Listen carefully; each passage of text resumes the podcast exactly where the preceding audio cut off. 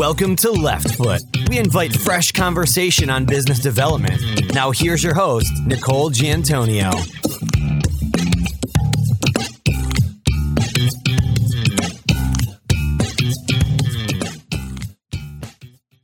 Hello, listeners. It's Nicole Giantonio, the founder of Left Foot, and I'm here to announce that our 12 audio based business development challenges are now available. 12 practical, execution oriented steps to predictable success. Part of the Left Foot GPS Growth Practice Solutions for Business Development. Go to leftfoot.com GPS for details. Hello, listeners, and welcome to Left Foot. Today's guest is a recognized leader in legal operations innovation. The former assistant general counsel at Microsoft, she recently joined LawGeex to provide strategic advice and leadership, while also starting her own law firm consultancy, working with firms and alternative legal service providers on contract process improvement. The founder and principal at Inno Legal Services and chief legal strategist at LawGeex, Lucy Bassli. Welcome to Left Foot. Thanks so much, Nicole. I'm really happy to be here. Great to have you as a guest, Lucy. You are our first repeat guest. So glad you agreed to come on our program. For our listeners that have listened to your first episode, which was episode 53, and for those that have been following your career and those that are interested, why the move? Why did you decide to leave an organization like Microsoft, start your own law firm consultancy, and, and join LawGeex? You're not the first to ask, surprisingly, or not surprisingly at all. After, I guess, myself being the first to ask, what am I thinking? What am I doing here? You know, it really all comes down to making an impact. I've been really blessed with my career and I've enjoyed every minute of my job. And certainly my connection to Microsoft runs deep and is very real. And I'm a big fan and, and supporter. The thing is, in the job that I had, which was heading up legal operations, I was lucky in that I got to really experiment and do creative things within our company. And to the extent I could share those stories and help influence others to change and innovate, I was able to do that. And I think it was a fantastic way to start to realize that there's so much more that can be done. And in order to do that, in order to have the impact on the industry that I hope to have and, and dream of having, I had to kind of do that, unfortunately, from the outside. And I say unfortunately only because, of course, I really did enjoy my job so much that it was a very, you know, difficult step. But at the same time, I think it's the right one because our industry is in need of thought leadership. It is in need of inspiration and it is in need of practical help and advice, you know, to move it forward. So everything really came down to my ability to impact the industry. And I think I've made the right choice and the decision in order to have that broader impact. Thank you. And and I you know feel the candor in that and I do agree. I mean the impact you can have outside when you're not just focused on one organization but focused on the industry is definitely multiplied. So we talked in our pre-call chat about the fact that you've also started your own consultancy, working with LawGeex and then starting your own consultancy. And you're calling it a law firm consultancy. Can you describe why that's the term you're using for our listeners? Sure. And actually, to even be more precise, because I am a lawyer and I'm going to be very precise with my words, it is a law firm and consultancy. So I think it's very important that that distinction be clear, and I'll explain why. When I started thinking about going out on my own, what, what does that mean, going out on my own? And most lawyers ask, did I hang my own shingle? And that would imply, of course, that I opened a law firm. That's our lawyers speak. While others that weren't practicing attorneys assumed it would be a consultancy. And then I would, you know, provide consultation, whether to, to law firms or in And as part of your introduction, you mentioned that I consult with alternative legal service providers, and that's true, but also in house teams. What I realized is that I actually want to push the envelope on even the way I describe this new business of mine. It is a law firm because A, I organized it that way under the organizational rules of Washington, state of Washington. But more importantly than that, I am interested in continuing to provide legal advice. I think that is an important aspect of any innovation that's happening in the legal industry is the ability to balance smart risk taking, which requires some legal advice, with operational efficiencies. So by having a law firm, I can provide legal advice. I can help draft documents, review documents, and provide input on what contracts should look like. For example, if we're talking about commercial transactions practice. And coupled with that, and very complementary to that, is then providing consultancy or advisory work, advising whether it's in house teams or law firms on how to deliver or receive a legal service in a different way and in a new way. And the consultancy really focuses on the how around the what. So as a law firm, I can provide advice on the what. As a consultancy, I can then marry that with advice on the how. So I really wanted to kind of provoke the conversation that I hope other law firms are having. And we see it happening. Law firms are opening up and spinning off and creating divisions that are providing consultation, business operational consultation to their in house corporate clients. I feel that every law firm should be moving in that direction. So when I had the choice to make of what am I going to be when I step out into this world, I wanted to be very intentional that I'm actually both. Thank you. Thanks for that response. And, you know, it's interesting because we are hearing that more and more. We're hearing lawyers come on from big firms, from AM100, AM200 firms, talking about not only providing legal advice, but providing the processes and managing and authenticating the processes around the delivery of, again, not only advice, but legal services. So great opportunity. So, Lucy, is there a reason this hasn't really been adopted by in house departments? Or, or is it starting to be and we're just hearing kind of that melding together, that collaboration? You know, we're starting to hear more about it. Has it been happening or is it, or is it truly something that is new or new to the market? Sure. So I think you said adopted by in-house departments. I think I think you're asking if it is adopted by other law firms. The structure, this kind of marriage of the two sides of legal practice and operational guidance.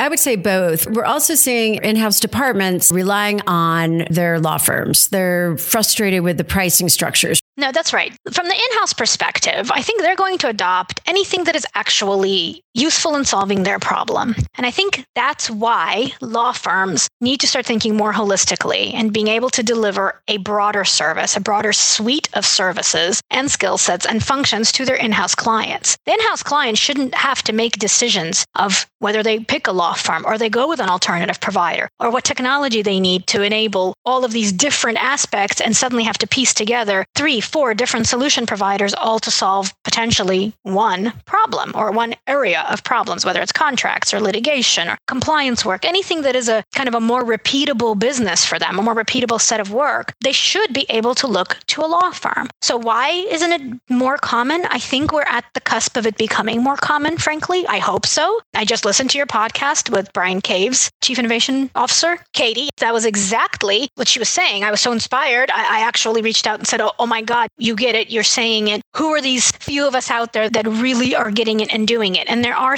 you know, at this point still fewer than more, but I think it's the beginning of that wave. And big firms are doing it. Medium firms have probably been doing it. They just maybe haven't been calling it that or don't have kind of the, you know, the marketing plan around it. Maybe some of the big firms have with, with the resourcing they have. So it feels like it's happening. It might just need a clear name or a description so the clients also can value better what they're actually getting. So I hope it's happening. I hope it's the beginning.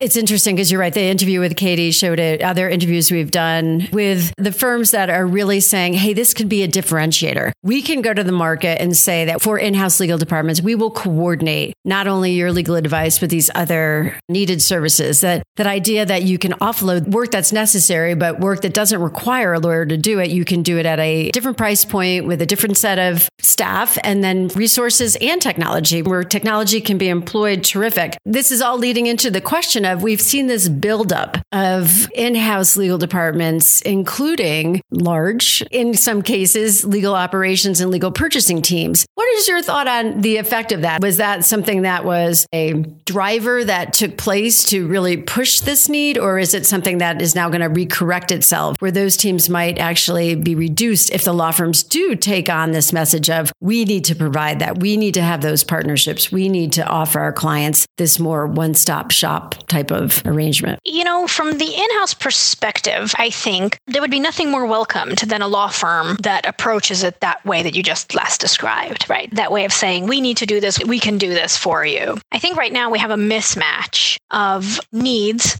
from the in house team and capabilities, probably in skill sets from firms. Now, some have that on both sides, but they aren't always finding each other. So it feels like there's a bit of a matchmaking that needs to happen between the attorneys in house who really want to buy in a different way. And I specifically am saying attorneys for now because the attorneys are oftentimes the decision makers in how their day job is done, how their actual work is performed. And that's operationalizing the practice of law. That is not infrastructural operational improvements. Right? That's not underlying technology. That is actually creating automation in the work that they do or strategically sourcing in a different way or resourcing the work that they do. The attorneys are still going to be the decision makers in most cases in house. So it's that attorney that needs to be somehow paired with not just the law firm, but the particular attorneys at the law firm and their set of other professionals that they can bring to the table to help deliver a creative solution. But I do think that law firms are right now perfectly poised. They are best positioned to actually come in and solve that problem because, first and foremost, they have the trust of the client. That is something they don't have to work to build. It is not something they need to really cultivate or hope in house teams are ready to take a leap or take a stretch.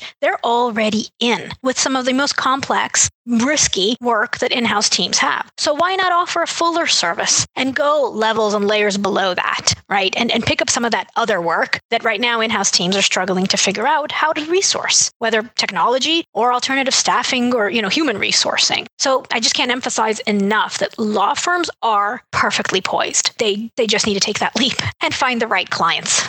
What a great opportunity for those that are doing it, that understand it, that have been able to get on the path, have already invested, have technologists in house. And, and we've heard that. We've definitely heard that in the lifespan of Left Foot, which is almost three years now, that most of these firms, the non lawyer staff is getting larger and larger. Great to hear from you that they are the most poised to take this on. And now a word from our sponsor. Nicole here, and a shout out and thank you for tuning in to the Left Foot podcast. Are you looking to energize your business development efforts? Our 12 Left Foot business development challenges will energize your efforts in three areas business development grit, tactical habits that lead to business development success, including networking, nailing your niche how to focus and develop an expert reputation, commercial savoir faire, a discussion on business and the revenue side of law. At Left Foot, we believe 20% of people are natural at business development, 10% say no to business development, and 70% are neutral and can adopt the skills necessary when presented in an organized, methodical way. To learn more and be challenged, go to the GPS page at leftfoot.com.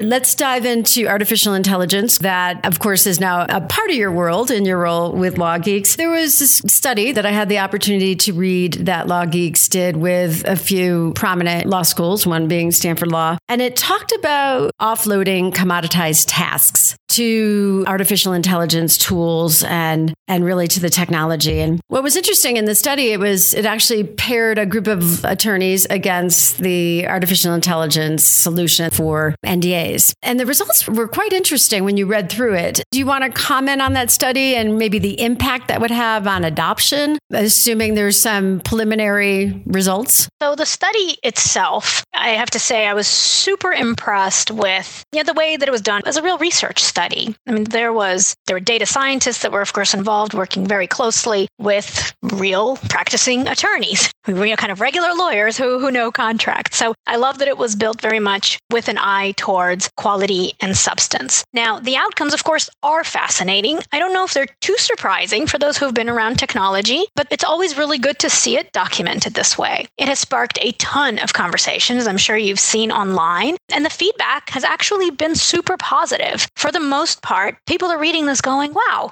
okay, this is good to know. This is another option now. This is something for me to consider. This is really becoming real. You know, I think that's the evolution that AI is going through right now as we consider what its role can be in the delivery of legal service. Where does it fit? Is it is it still science fiction? Is it is this far off future? Well, it isn't anymore. It really isn't. And just like the way of all computing and its evolution, and again, having come from an amazing, if not best technology company in the world, I've seen the evolution. I've seen the impact that technology makes, even in my own day job as an attorney in house at this amazing technology company. So I can only imagine for those people who are removed from technology, seeing a study like this, I think really helps A, validate, and B, I think just inform that there is a viable solution out there now. So I, I was really impressed, and now I'm happy to be connected with it and a part of it, really.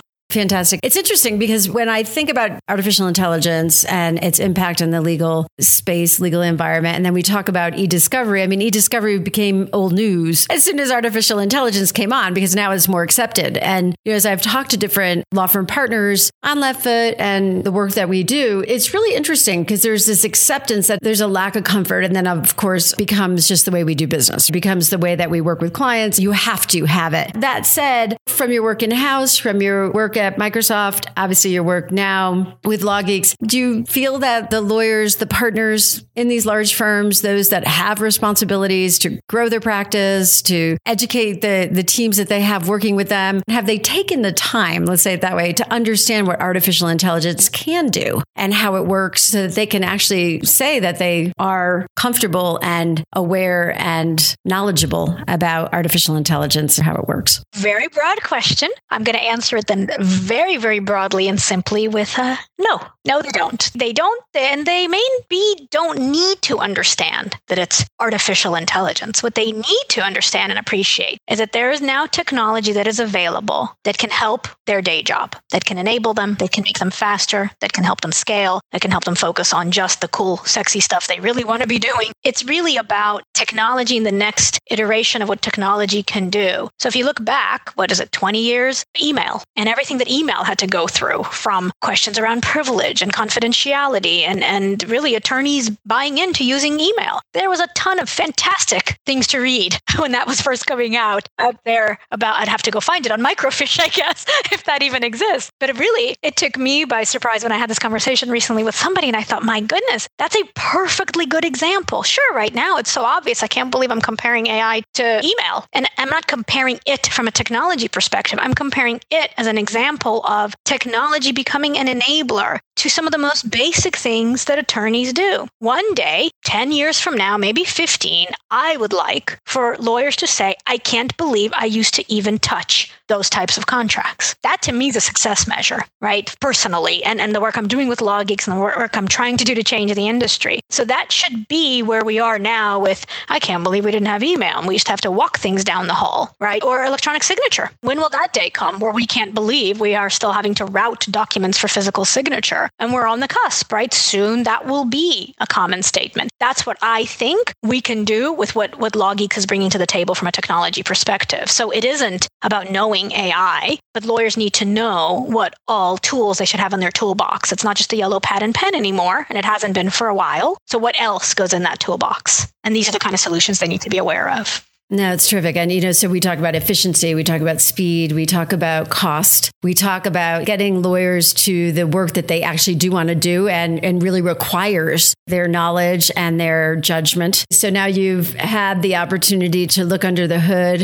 at LawGeex, and I'm sure there's other things happening there. Was there something that you've seen since you joined that is almost part of the next wave? Before I jump to the future, let's talk right now about what's happening in legal tech and attorneys' capabilities in buying legal tech. I don't know about you, but when I go to my mechanic, I don't ask questions when I'm told this something needs to be done to my car. A, I trust my mechanic, and B, they're the expert. Okay? I use that as an example because I think that there are very good, uh, capable, amazing attorneys who really just do not have any expertise or background or skilled experience to purchase technology solutions. We rely on technology experts to do that in every other aspect of our professional lives. Again, they tell us why we're uh, using Outlook and why we have to, you know, upgrade maybe to the next version of Windows, and they do that. But when buying legal tech, especially the front office legal tech, attorneys are not in the best place to make that decision alone. But guess what? Neither are the technologists because it is such a domain heavy solution. So I think right now what I'm seeing that really attracted me to LawGeex and that I'm not unfortunately seeing as broadly across the legal tech communities I would like to is a really honest approach to what products can do. It's an honest approach to engaging the customer. It's an approach that helps understand where in the customer's processes a technology could fit. Can it fit? Is this the right solution for actually what the customer explains their pain points are? Just because they requested a demo doesn't mean it's the right thing for them. So I think I don't want to underestimate how important it is that right now there is an abundance of legal technology solutions that is just flooding the market in a great way. It's causing a great conversation. It is alerting people to new ideas and new ways of thinking, but it isn't always an actually very good solution for the problem. So I'll get off my soapbox on that, but I think there needs to be a real focus on how legal technology can be sold in a more effective and frankly honest way so that the, the customer is really being understood. And in this case, the customer is an uneducated buyer necessarily. And that's okay. That's what I think we have to understand. So I think that is a big difference than other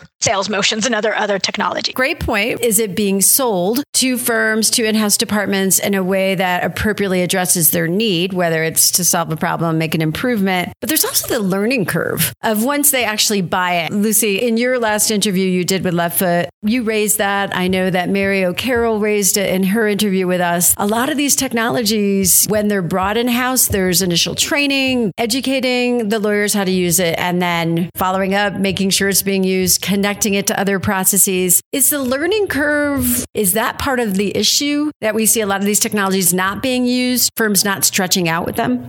Right. So it's a really good point. And it's a very important question that you're raising because what's happening with technology is well, technology is becoming more readily available and accessible. And through, you know, software as a service solutions, there's an expectation of click, things go live and you're just clicking away. It is like your online purchasing experience. It is like buying a ticket online or booking a hotel. I mean, it's, there is that expectation because the technology actually is ready for that. But again, are the buyers ready for that? And depending on their comfort with technology, the learning curve can be much steeper than what they're used to. Now, that begs the question is that then really customer friendly? If the learning curve is that steep and there has to be such a deep level of engagement post implementation, what is the feedback loop looking like to the product designers and to the usability? So there is a learning curve definitely because the difference here is that this isn't something that people are used to doing anyway. They're just doing it a different way, whether it's hailing a taxi and now they're getting on an online app, right? This is now taking a very very personal and intellectual part of their life, their professional life, and trying to turn that into an automated process. It's a different feeling, right? There's a different emotion that goes with with that, and the learning curve definitely could be a little bit steeper. So I think tech companies need to have a different focus on what it means to have an implementation like this, and that's actually one of the great fun parts, and I have many of my job with LawGeex is thinking about how are we engaging our customers, especially when we're engaging directly with attorneys. That's an issue that shouldn't be underestimated in terms of legal tech right now. Backing up to the question about the future, what are you saying that you would consider truly innovative, truly part of the future? I see a law firm that comes to uh, an in house team and shows them and can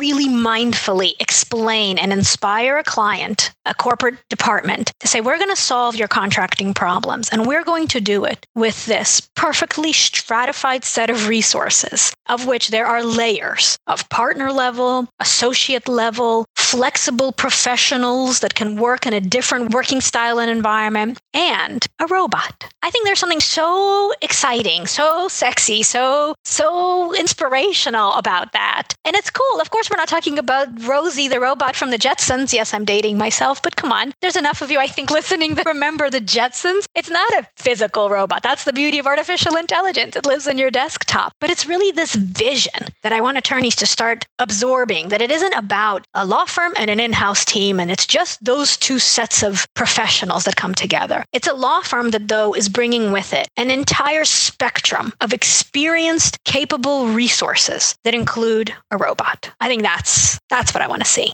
I think about the fact that many things I do today include a technology thinking for me. Let's say it that way. So, just an example, when you get the push ads and shopping, the technology helping me think, well, I might want to use that. Getting comfortable with the technology. And I think even a more relevant example would be banking and investment consulting and how many things we do today where we're not really relying on a human, right? We're relying on technology to really present a scenario to us. I'm not seeing it as so far off. Going back to that point about a lawyer saying, but hold on, this is my profession. This is what I know. How can the technology make suggestions? Any points on how we can get our lawyer community more comfortable with that?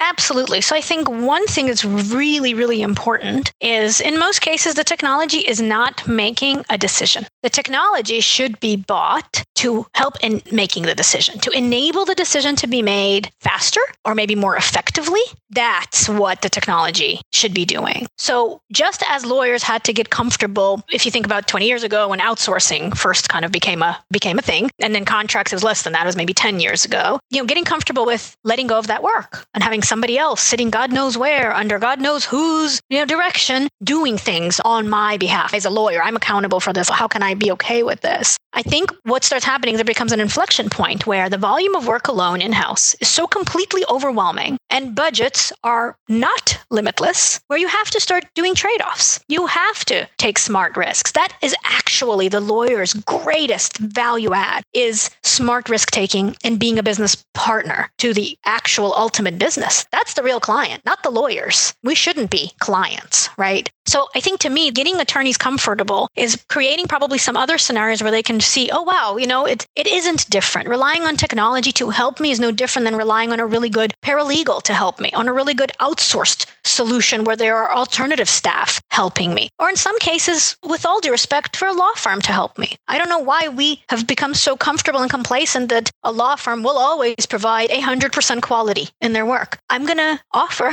that that's actually not true. Of course, we don't do enough to measure.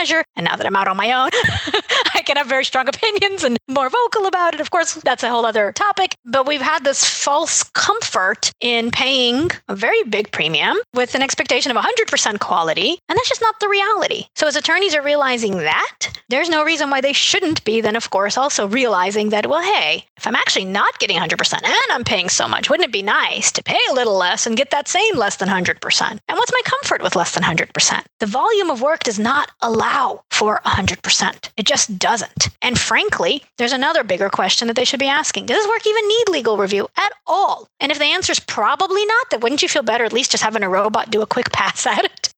so that's a bigger question. That's why every law firm should also be a consultancy. They should be asking those questions. Terrific response brings a lot to the surface. So it's interesting, Lucy. Every in house counsel that we have interviewed, whether general counsel or team member or legal operations, the lawyers that we've interviewed in house have consistently talked about having to take some risk because they had to make decisions based on business need and business timelines. And there's always risk there. So it's not so foreign to that group of lawyers that are in house, probably more foreign to the teams of lawyers at firms that have the time and in many cases resources to be able to really stretch out with a matter and look at every aspect of it. Leads to a great next question. We have heard about outcomes and looking at outcomes and making decisions on whether to take a matter a particular direction or not from a lot of our guests. And, and that's inclusive of Alan Bryan at Walmart. It's inclusive of Dan Yee from the Department of Justice. And Dan's working with a team and they're looking at volume and the volume of legal matters that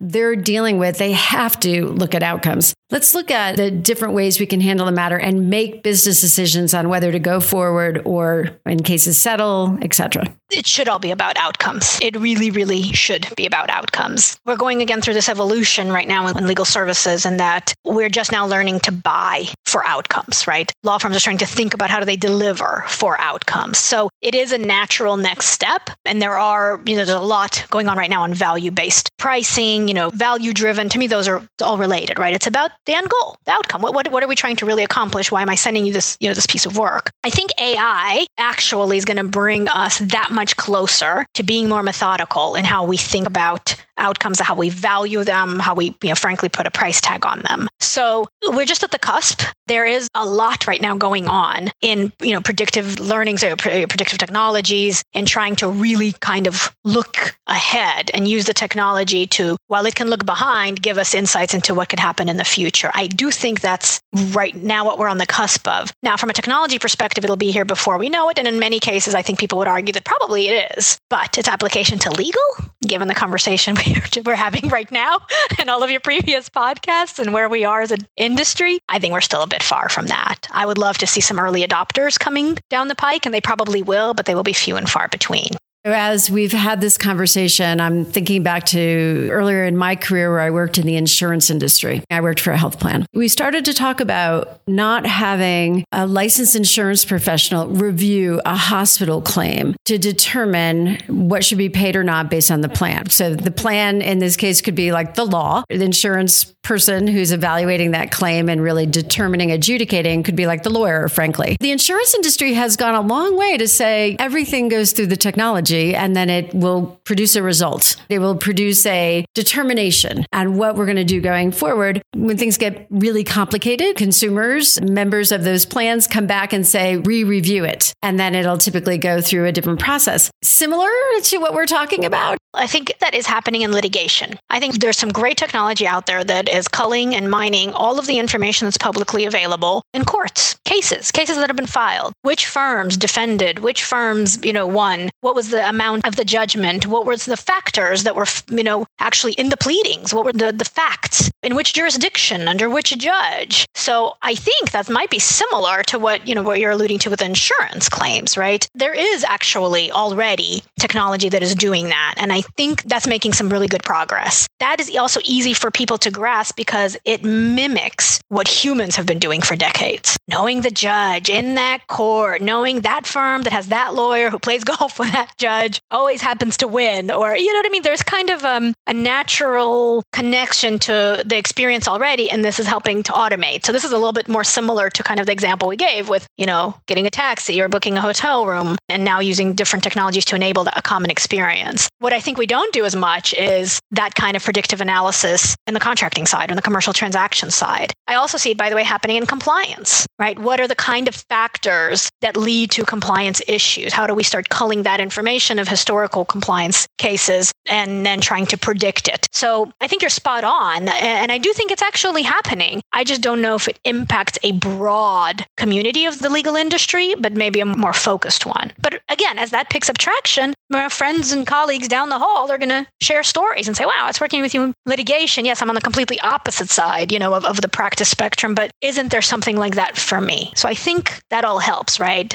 Those testimonials, right, of happy customers, that helps. And people can make those relationships. Anything that becomes cumbersome, okay, there's got to be something to help me do this more efficiently or do it for me. Is it different in the States versus other markets that this is being adopted in other countries more quickly, or is it kind of on the same trajectory? I'll broaden the question to legal tech. If we broaden the question that way, I have to say I was really, really impressed with what's going on in the UK. The firms there are advanced. They feel like they are ahead of uh, a lot of our firms here. And again, I hate generalizations. My hunch, though, is that there is a sense of legal tech and legal innovation in the UK that is really palatable. I mean, you can really feel it. It's buzzing. Now, outside of the UK, there's pockets, but obviously, then the next big places is going to be certainly the States. And what's nice I don't feel like it's even necessarily regional in the states. It's not limited to the valley or, or, you know to the east coast. I mean, it's it's really quite broad. So that was just interesting to me, and I don't know what it was about. Obviously, specifically in London, not just the UK, but London is certainly a hotbed right now of innovation. So it's hard to kind of explain why why that is. Now, I will say also they have an alternative business structure, of course, in the UK that allows you know law firm legal services to be delivered by other you know partnerships with other businesses and other business leaders, and not not attorneys alone. So there is a whole different dynamic there that's probably ahead of the US. And we see in the US how hard it is to move from our regulatory box or uh, limitations around the unauthorized practice of law. So I think that has something to do with it as well. It's certainly opened the, the thinking much quicker. It's enabled a lot of other you know, professionals and certainly the big four to really push the envelope and create, again, this healthy, healthy tension for innovation. We just started a series and we're interviewing a number of